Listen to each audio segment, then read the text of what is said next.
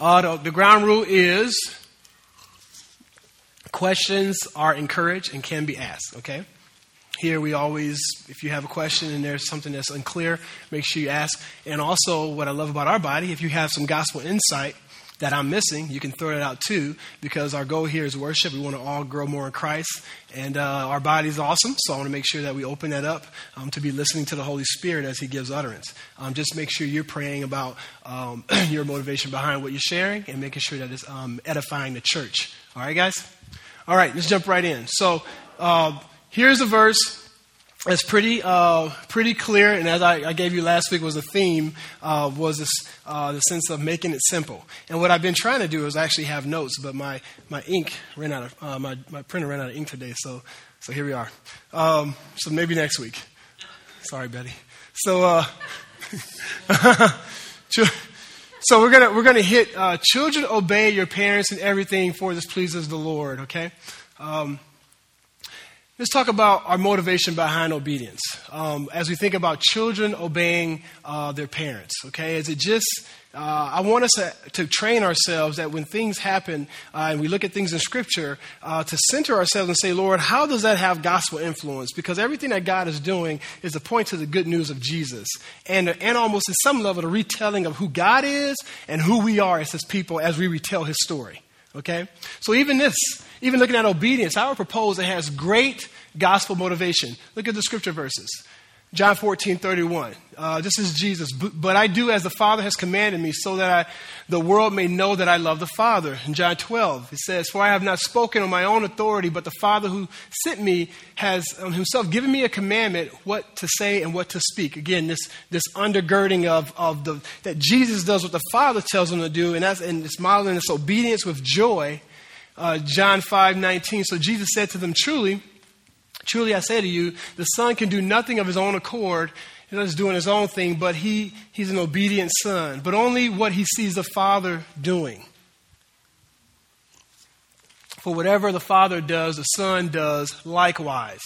I want to propose to you that one of the, that the reason why obedience, uh, the whole doctrine of obedience is so important is because what it does, it retells the story of the gospel. It tells the story of Jesus' relationship with the Father. It tells you even a Trinitarian story. And so, one of the reasons I'm proposing to you that even in Colossians 3, that is so important uh, for you as kids or children, and for us as children of parents to obey our parents unto the Lord, is because what that does, that tells the story of Jesus and says, I want to be like who you are. Just as you are subservient to your Father, I want to model that because you've shown me that that's important for kingdom advancement. And so, what we're really doing is bigger than just because I said so. It really is about modeling the, the, the, Trinity and retelling the story of Jesus as he has shown us. As you see me do, you do likewise. Okay? So, I just want you to understand that. That when we're disobedient, what we're doing is we're shortchanging the story that Christ has placed in front of us. And that is, I've modeled obedience to the Father. I'm asking you to model that obedience as well because that obedience actually tells the story of the Trinitarian love. Does that make sense? So it's just bigger than, well, you're just supposed to. It's your daddy. All right? Now, um, one clause, though, is our motivation behind obedience is the gospel. We get to tell the story of Jesus, but uh, the law of Christ always takes precedence over parental orders. And this is uh, the gospel clause in that we can think, well, if my dad or mommy told me to do something, I need to do it. But I'm proposing, especially us, and I see this a lot of times as adults, we're thinking, I'm a believer, I love Jesus. My parents, I don't know if they're believers or not, they have a moral compass, or maybe they're believers, I don't really know, but they're always telling me to do things that are kind of worldly, that are kind of self aggrandizing, that benefits them. And sometimes I just say, I don't, I don't want to do that. Am I being disobedient? And I want to propose to you that you're not being disobedient if your parents are asking you to disobey Jesus. You first, your first primary allegiance is to Christ. Okay? And guess what? I, I, we got to figure out how to do that graciously, how to do that kindly. Uh, but we're, but hopefully we understand that these verses have an assumption here, and that is that is under the Christian household. It's under the, the rubric of a Christian family. He's expecting you men and women to be walking with Jesus. That you're not asking your kids to do things that are not from Jesus. So there's the assumption there that this is all stimulating from the scriptures and from, uh, from the gospel. Okay? So the next time you feel like, man, well, but I, he's, he's still my parent, obey Christ first.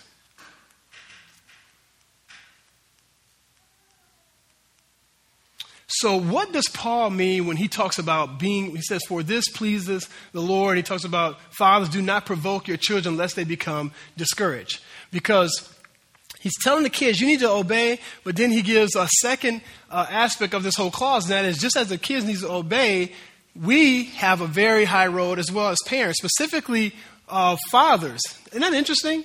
That he points directly to the fathers. And he says, Fathers, now you don't discourage your children. Don't uh, don't embitter them. Uh, again, I think this points to the, the whole aspect of, of, of, leadership, of role distinction, uh, which I think points to the, the, the, whole concept of complementarian, that, that God is saying that He's placed men as leaders over the household, uh, and that we are held more accountable even than our wives. It's not a value issue, but it's a role distinction issue uh, that stems from, again, the Trinity. Okay?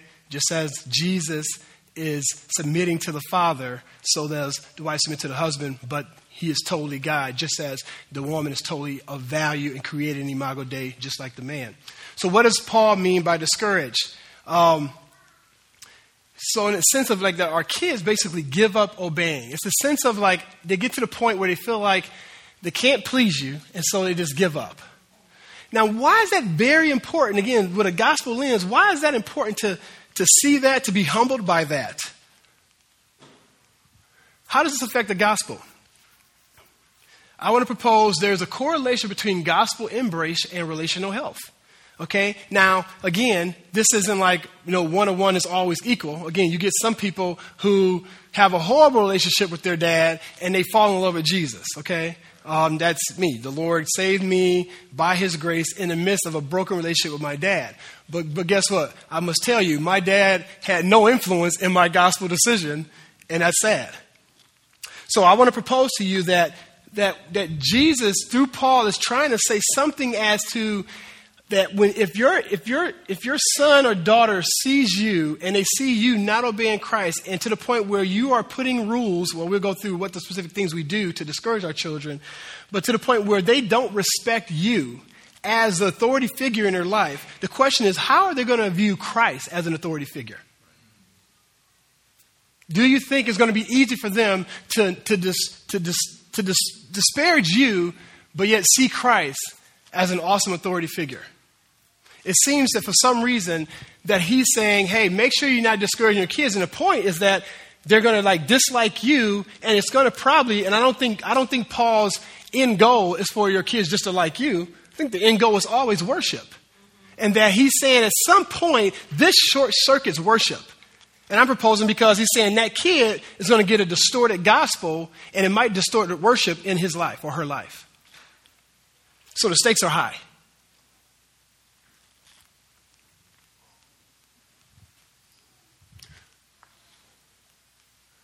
So the question becomes what are the markers of discouragement? And I, I, just put two, these are two biggies. And again, I say this by saying there's probably, there's others, okay? This is not exhaustive. And, and this doesn't always turn out. It's not like if this happens, this happens, this happens. But it seems to be these are the two major deals uh, that we can fall, in, fall prey to as men. And the first is uh, passivity, okay? Uh, we can either be a passive dad or we can be a, a perfectionistic dad. And, and, and obviously, uh, if you're not a dad yet, I think you should still take notes. And obviously, women, uh, you fall in the same camp, although the focus is the leadership of the man. I think we all fall into this. And like I say, I'm the first one. I can switch between these, you know, in a day, or multiple times in a day. And so uh, give yourself grace as we go through this and allow, allow grace to be motivating you for change, not, oh my goodness, one more thing I need to do, be a good parent. So, so passivity and perfectionism. So when I said those words, any of you go, yep, that's me. Okay, the passive dad. So here's what happens. So the passive dad, you know, tries to love with no or little correction. Have you, have you seen this? Have you ever seen uh, you go in a home and you watch the kid and the dad um, and the mom are just kind of like there's not much correction, and you're watching a kid and he's kind of like a little hellraiser, and you kind of go, oh my goodness, uh, can I keep it real? I'm sorry. Right. Like, oh my goodness. So, so this dad tries to love with minimal correction. And, and, uh, if the, if, the, if the dad isn't careful, they risk the danger of not confronting sin in his child. And I've seen this. We, we stop confronting sin, and then we start actually renaming it. And we don't even call it sin anymore. And we start making it, you know, behavior issues or whatever, versus like things that are, that are dishonoring Christ. Um, and then what, what, what, can happen is that a lot of times uh, the passive dad, if this is you or if this is your tendency, you can begin to actually find your approval through the approval of the child. So, so it's like your worth, your worth comes through that, right? Your worth comes through seeing this child like you. That's a very dangerous place to be. Now, of course, you want your kids to like you, but if you get your worth from their from their uh, like how they respect or honor you or how, how they view you, it, what it'll do, it can manipulate how you serve them because your, your, your motivation is for that, uh, is for that reaction. And the results, when, when, these things happen as a passive dad, uh, some of the results are obviously rebellion. The kid basically, you know, is, is kind of bad and, and just disorderly and disobedient. And and I propose that the motivation is to look for love and attention. That uh, what, what happens a lot of times is this kid is like, is kind of intense because they, they're, they're actually wanting to be corrected. And uh, just as it's more practical, uh, we were, Sarah had a good word just a while ago. Um, uh, we discipline our kids, and, and, we, and she just brought up, like, it's interesting with discipline. It's funny, I feel like discipline actually gives our kids, like, joy and freedom. Like, it's like they feel like, ah, like I'm secure. Like they care enough about me, and that actually we see our kids actually like like actually enjoying life. And I know it's pragmatic, that's my experience, but it's very interesting just to watch that dynamic. Pat? Causes them to feel protected. Share more about that.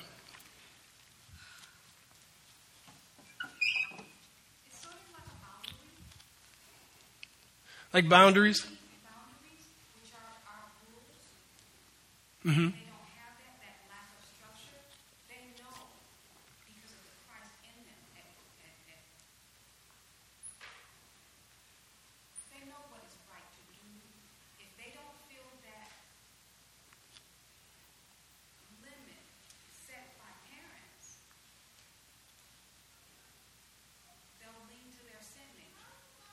Yeah, I, I, def, I definitely agree. I, yeah, I just, it, it seems that, that, that the, the, the, propensity to say, okay, well, how do I get love? I want to know that I'm, I'm loved. That the acting out occurs, and, and you're saying the sense of boundaries are important because it provides kind of safety and structure for the child. Again, there's people who, this, you know, is you know, some people can say, well, I was a guy, I never had anything, and I'm looking at me, I'm praising Jesus. And, but it seems to me that these are just some key markers that I've seen in my 15 years of full time ministry. Um, when I look at people's kids and even how we raise our own and the failures and successes we have. So, um, so motivation is to look for love and attention through discipline. Uh, so they're actually probably acting out more because they want you to do something. Um, the other thing is, uh, it seems like the guy's intentions uh, is to is to love his kids, because of his inaction. But because of his inaction, the kid feels unloved. So I just want to make it clear. I don't think the dad is malicious. The dad actually is wants to love his kid, and actually the motivation behind the lack of discipline is, uh, I would propose, a distorted view of the gospel, and and saying, but this is how I'm going to love my kid. And so, but what happens is the kid starts to feel unloved, and I don't even think the kid can articulate that. I don't think the kid. I don't think if you ask the kid, he would say those things. Um, and so the sad reality is that these things are happening, family, even in our own lives. What happened? I was going to propose that a warped gospel is being modeled for our children. Uh, so that I would propose there's a warped gospel, and we'll talk about what's warped about it in a moment. But that's the that's the danger. Again, the focus being our kids hearing, seeing, understanding the gospel, and responding to a true gospel. And so we want to ask ourselves as we parent our kids, what kind of gospel are we showing them? Mike, you have something, buddy? Okay.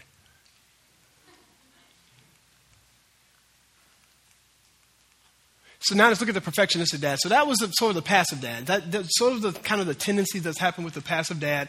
Uh, the perfectionistic dad uh, risks the danger of discipline without love. Okay, this is a person who you you want to discipline, but now basically the kid doesn't experience love in the midst of that discipline. So these are the risks of the guy who's perfectionistic. The dad can't discern the difference between immaturity and disobe- or disobedience, so he disciplines both. Okay, there's a big difference between your kid being immature and being disobedient. And I think it's very wise for you to discern the two while you're parenting your children. Because you know, I don't. I, well, we try in our family, we try not to discipline immaturity. He's a kid, you know. Six years old. I'm not expecting my kid to act like he's 32. So, so, so, but, but the guy who's perfectionistic, which is some of our, some of my tendencies, I don't lean more on the passive side. This will probably be more my bent. I don't know where, where you are, where you are, but to make sure that you're discerning the two and having wisdom, asking the Holy Spirit for wisdom there. Uh, this person has a controlling spirit. And overcorrection seems to be a theme in a relationship. So you can kind of you can kind of have this theme of over sanctification, okay? Which is really scary because it's, it's really scary if you're over sanctifying your child and he doesn't even have the spirit of God yet. It's kind of weird, right? So, so, so making sure that you're, you're not asking your kid to be something that Christ is still saying, I'm, I'm, I'm, I'm putting this brother through processes and he doesn't even know me yet. And so, really being gracious toward that end and asking yourself, what does overcorrection look like? What does a controlling spirit look like? How do you, how do you discipline, but yet like, let a kid be a kid? That whole journey. It's hard, right? It's crazy. Uh, he can punish his children. This is maybe the guy who's kind of in this perfectionistic framework can kind of punish his children through a withdrawal of love and approval. Uh, and and again, it's not malicious, but what happens is when your kid sees you being more excited about when they do something versus who they are, it speaks to that. When they do, kids, kids get those cues like, man, he only is excited about me when I and then they'll start doing that all the time. And all that is, that's building a distorted gospel because God, he's getting a gospel of works, not grace. Yeah. So, so, you said that if you don't discipline immaturity, do you correct immaturity? Or like how do you get the kid from immaturity into maturity if you don't discipline? Good word. That's, that's such a good, good question. I love what you said there. There's a difference, difference between discipline, discipline and correction. Helping a kid know what does it mean to do things the way that uh, the adult does them or the right way or the way that you're doing things in your home to graciously say hey actually bro this is how we do things here. Or and how do you help them grow with grace? Knowing like and here's a kicker. Now we're doing we're saying all this but we're saying this with our kids also having all kind of different personalities. So this is messy but, we, but, I, but I want to spend time on it because we're all going to be influencing kids at some level, and you're going to have kids. We're all in our community neighboring, and we're dads and moms and cousins, and all half of y'all, my kids call uncle and aunt. And so, like, we're, you're, in, you're in kids' lives, okay? Uh, so you need to be thinking about this. And you got to think about the different personalities. I mean, one thing that we're blown away uh, our son Eli, like, uh, I mean, what do you do with him? I mean, you, I mean, he my kids, I feel like right now they're all getting like they're loved and cared for. And then look at Eli, and man, we do something, and we could say something to him like, "Hey, buddy, uh, don't." You know, don't drop the water on the floor. And we're like, bro, I just asked you to not drop. What's up, man? Like, what are you, are you? Do you think Daddy's mad at you? Yeah. Like, no, man. So, so do I stop? Do I, how do I realize, like, man, he's, God is allowing him to be cut from a different cloth? And so now I feel like we have to be more, we have to talk a lot about grace and be extra careful with Eli and help him understand that, dude, you're in an environment of safety. Now we're going to still grow you up, but we got to talk way more safety with Eli than we do with Connor and Joel. And we're seeing that. And it was like that. I mean, when they were that age, they weren't like that. So I'm realizing, wow, Lord, okay, this is a different makeup here. So acknowledging that is key. Because if I try to say, well, I know how to do boys, I got, you know, two already, I think you're really, that's unwise. But to look at each one of your kids and see their dispositions and see like how they, how they respond to stuff seems to be wise. So, uh, results of this guy, um, Uh, the, the same, you have rebellion being the conclusion again, right? But this, this child actually rebels for a different motivation. In some sense, they want to be uh, affirmed that, man, okay, are you going to love me no matter what, or are you going to just love me when I do this thing? And so they start doing stuff just to test, you know, see how serious your love is, how unconditional. Because I don't think it's unconditional, because you show me it's conditional. So I'll keep, I'll keep testing you. And then we affirm what their, their fear when we show mad disapproval because of their failure.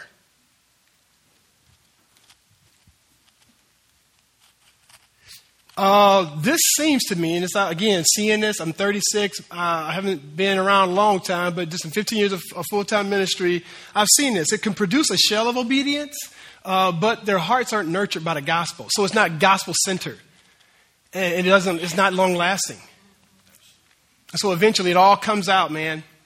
At first they're performing, but it's not grace based, which is really dangerous. Uh, hearts are motivated by fear and not grace. Fear of, of failure, uh, fear of, of lack of approval, but not grace. Like, man, okay, I'm, man, I can. And I, I think that was my life. And I think that's one of the reasons why I think I, uh, you know, I, I sold drugs and stuff, but I wonder if I didn't really pursue sports because, man, I just had such a warped view of grace and there was such, in my mind, such value in how I performed that I was scared to fail. So I only did things that I knew I could be top dog in. See, that's, that's not grace based. You can tell a grace based cat, man, when they don't care, but they'll do anything, you know, because they, they don't find their identity in their failure. And when you always stay in your wheelhouse, you got to ask yourself, are you living a grace based life? When you only do those things where you can feel like, hmm, look at me. And you're not willing to say, oh, I'll try that. Yeah, I'll do that. And I fail. Look, that's all right. So we're praying for our kids to be, man, just try anything. Just, man, fail and we'll laugh. We'll eat dinner and laugh at it. And we, it's okay. Like, Lord, teach us how to make our kids experience grace as their motivation. Um, so, how do we lead our kids toward uh, grace based love, family? There's a question. Um, I, I, again, I wanted to pause on this. It could seem, you know, it can seem consultative, but hopefully it's theologically grafted because that's our heart behind here. Is how do we practically think about this with the gospel in mind? Uh, because we all got kids, and you're influencing my kids, and we're influencing others, each other's kids. So I want to make at least that you've been thinking about it from a gospel lens. Well, first, I want to propose that, that we have to first acknowledge um, if, if those are our tendencies, when we're believing those things, we are at that moment not getting the gospel. Okay?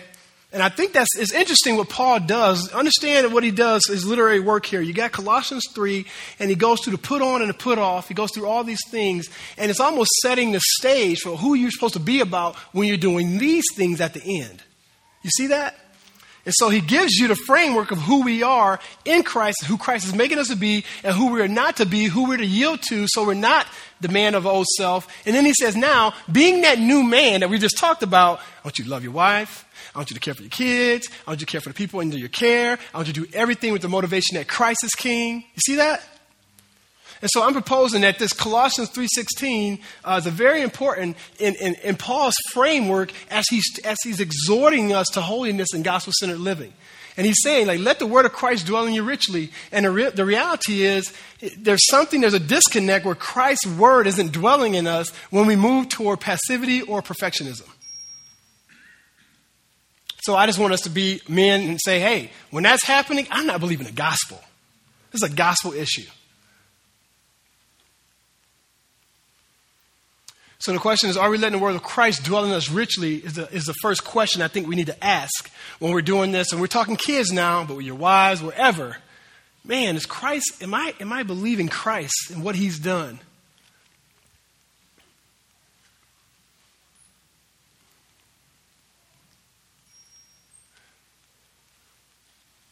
Now, let's talk about uh, the second stage. So, first coming to grips, like, okay, it is a gospel issue. Am I believing the gospel? And then now, when we, when we hopefully admit to that reality, we can say, okay, now let's, re- let's reject gospel distortion. Let's, let's look at the lies of what they are and let's reject them. Let's start with um, the passive dad, right? So, in essence, the gospel issue here is he's affirming the license to sin. You see that? Okay? He's, he's, he's providing, or we are providing a false grace. If we're sitting around letting our kids do and be who they want to be, they're going to just let them be. And we're letting them think that this is what grace is. And we know that's not the gospel. Now, there's a couple reasons. It could be because of our desire for approval, right, of our kid, um, fear of man, right? We could be fear of man. Or if you believe the gospel gives you freedom to stay in your own sin, you will struggle with allowing your kids to see that God tells us, hey, we don't need to sin no longer. You see that? It's hard, and, and I've seen this. So you basically transfer your spiritual formation. Right? If you if your spiritual formation is like you see you see sin as light and it's not a big deal, thank the Lord for Jesus, and you don't really say, No, be killing sin, lest it be killing me, and you don't realize that sin is abhorrent to the Lord, then you won't allow that to be the same. Your same disposition, the same transfer will be that with your child that you'll teach your kid. Sin's not really all that important. You know, you know, we, we, we win some, we lose some. You know? You're, you're really a good person. And so you got to be careful asking the Lord. So, what I love about it, it makes you have to ask yourself, what are you believing about sin? And what are you believing about sin in your own life? Right? Because what does the scriptures say? We replace that lie with truth. What shall we say then? Are we to continue in sin that grace may abound? By no means, the scriptures say. How can we who died to sin live in it any longer? So that's God's response to sin. The question is, is that our response to sin in our own life? And is that what we're providing to our kids as we form them in Jesus?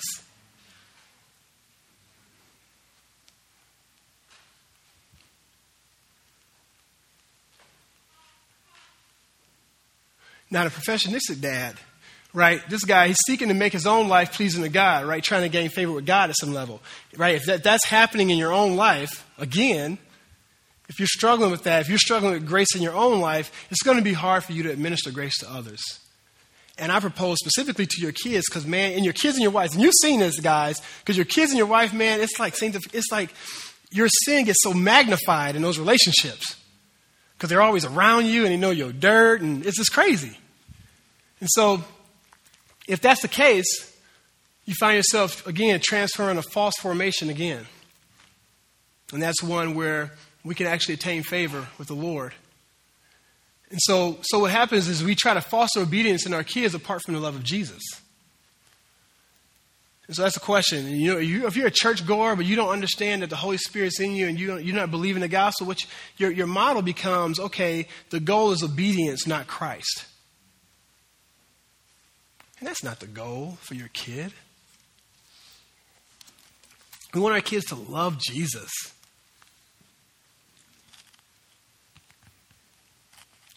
Look what Galatians says in chapter 3. Are you so foolish, having begun by the Spirit? Are you now being perfectly uh, perfected by the flesh? That's Jesus' response to that kind of mindset. Really? How can I birth you spiritually and then you think you can continue on humanly? No way. Let it not be.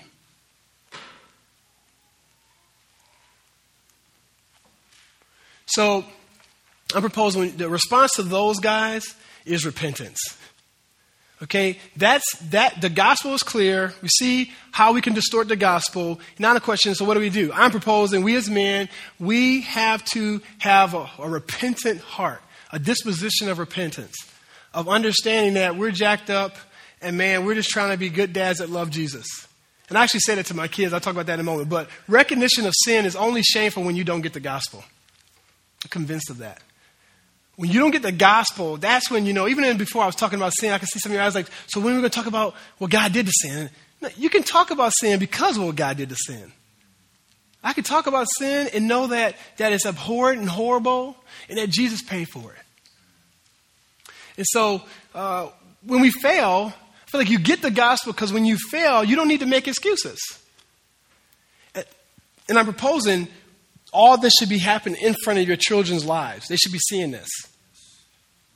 Excuse me. They should be seeing your failures, and you can be sharing your heart with them. And man, I tell you, woe to you if you think that you're doing something good to kind of have this facade in front of your kids, but yet be somebody else. They're gonna they're gonna smell that stuff, man. And again, they, the, the God is gracious. He can even bless your kids in the midst of that jack, that jacked up thinking.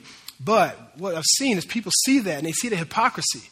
And there's something about seeing someone who's messed up, but they're trusting Christ. And for your kids to see that, guess what? What's cool about that is that life is attainable. It's like, okay, because I'm messed up. I can trust Christ too and be messed up. If you put before me, I can trust Christ and now I'm about to be perfect, that, that's, that's stressful. That's not grace based. That's not joyous. That doesn't seem to me to be obtainable. That makes sense? And guess why it's not? Because God didn't intend that to be attainable. He did it, right? So, sis. Um, um, want to make it short. Um, apologizing to our kids doesn't diminish your authority. In fact, it enhances it and it empowers the relationship. And 20 years ago, I couldn't find friends who believed me. I mean, it was it was almost lonely in the church. Mm. To say, I mean, I'd go to Sunday school, like we'd rush to church and screw up in the morning, and I'd be sitting in church and I'd like have to go apologize to my kids, and I'd go get them out of Sunday school and apologize to them. And that's what they talk about now. They talk about that we made it real. I mean, Praise God. Screwed up over and over and over. But, we, but what they say to me is that we stayed in the game. Amen. We didn't. We didn't bow out. So. That's a good word. Yeah, I think that's a good word. The importance of, she was saying the importance of apology and how just modeling that humility of being wrong and that you, you realize you don't have it all together and you trust in Christ is so huge for your kids' formation. And that, you know, there's been bumpy roads, but now to see your kids seeking Christ, walking with Jesus, you go, man, the Lord was gracious, you know. Um, yes, sis. So just man falls seven times but gets back up. The sense of like, hey, I'm, I'm jacked up. That's all right. And I, I just, what a, what a what a freeing environment for our children. You know, I just pray that as as you have influence in our kids' lives, that you would model that false gospel that you got it all together. You know, because it's not true. Like model love and grace and truth to my kids, to these kids in this in this body. We're all jacked up, man. So, um, model the gospel with your life. Like, uh, just you know, confess sin, ask for forgiveness. I, I always tell, I know maybe I shared this before up front. I didn't, one time it had me crying like a baby. Uh, you know, I sinned against Connor, and I, I said, buddy, you know, uh, you know, Dad shouldn't have said this. I don't know. I forgot what I did. And I said, man, will you forgive me, buddy? And he said, Dad, and he grabbed me and he hugged me and he said, I'll always forgive you. I was like, wow, you know, it was awesome. And so asking for forgiveness and confessing sin to your kids and they see your heart. And I always say to the kids too, like I'll we'll make a decision and, and they'll be like upset or something. And, and man, the Lord has put on my heart to say to them, I'm like, buddy, you know, I'm just trying to be a good dad who loves Jesus. You know, I just want to, I just want to lead you in Christ, man. And like just let them know, like, I might be getting it wrong right now. Can I, let you, can I just let you know my heart? I just want to be a good dad that loves you and loves Jesus, points you to Christ. You know, and, and usually, I mean, I, I can't remember a time where they haven't been like, oh, look. I mean, they just totally like, wow, why am I tripping? When I come to them, like, no, I'm not just kind of, but dude, I'm just trying to figure this out too, bro. You know? And it seems like God has been gracious to, to use it. Share through life how Jesus has forgiven you. Uh, talk, use those opportunities to talk about your trust and grace and how Jesus done, has done a work in your life. Use those opportunities to, to not to not to just to bring it down to the level of like, man, okay, is he's trusting Christ too. And by the way, I think that happens when you have a prayer life outside of you know praying for dinner and breakfast. Yeah. Uh oh. Sorry, guys. Um, but um, um, the, the bug buckle. So, so yeah. But I feel like one thing I've realized in my life is um, is that I is that we are trying. I'm realizing prayer like watching our kids see us pray for like little things has been huge. Um, praying for you know they lose a toy. Uh, the Lord has just taught us to to, to, to you guys want to pray, and and for them to see our reliance upon Christ models for them that we have a reliance on the gospel. So like that, I just really want to. I just think that's another thing that our kids are like realizing that Christ is real because they see mom and dad go to him all the time. So I just want to encourage you to do that. Uh, I'll always look for opportunities to model to your kids the gospel motivation behind why you do what you do. And this just takes now this here, you can't you gotta you gotta I feel like for us to do this, we have to know the gospel and we have to start getting used to articulating to our kids. So I wonder if sometimes we don't articulate the gospel, we're like, man, so I don't want to mess it up or but I want to encourage you, look for opportunities to share the gospel and say that here's why I'm doing this. And, and don't just make your decisions, don't, don't teach your kids that your decisions are just, you know, I just thought that the, this was the best thing to do. Right? Because here's what this all does it makes us have to come to grips with why do we do what we do? See, what Christ has wanted us to do, I love that He wants to form our lives so we can form our kids. And so, what He does, He exposes the fakeness of our lives right? He's saying, well, you, you, know, actually, like right now, you're like, man, I'll never pray. Well, God wants us to pray. You know, well, I don't think I talk about, I don't think I seek God on my decisions, and I don't think I think about the gospel in mind. Okay, well, let's start doing that, because that because it's going to be forced. If you're not doing that in your own life, but you're trying to teach your kid, not only is that forced, but your kid will sense it.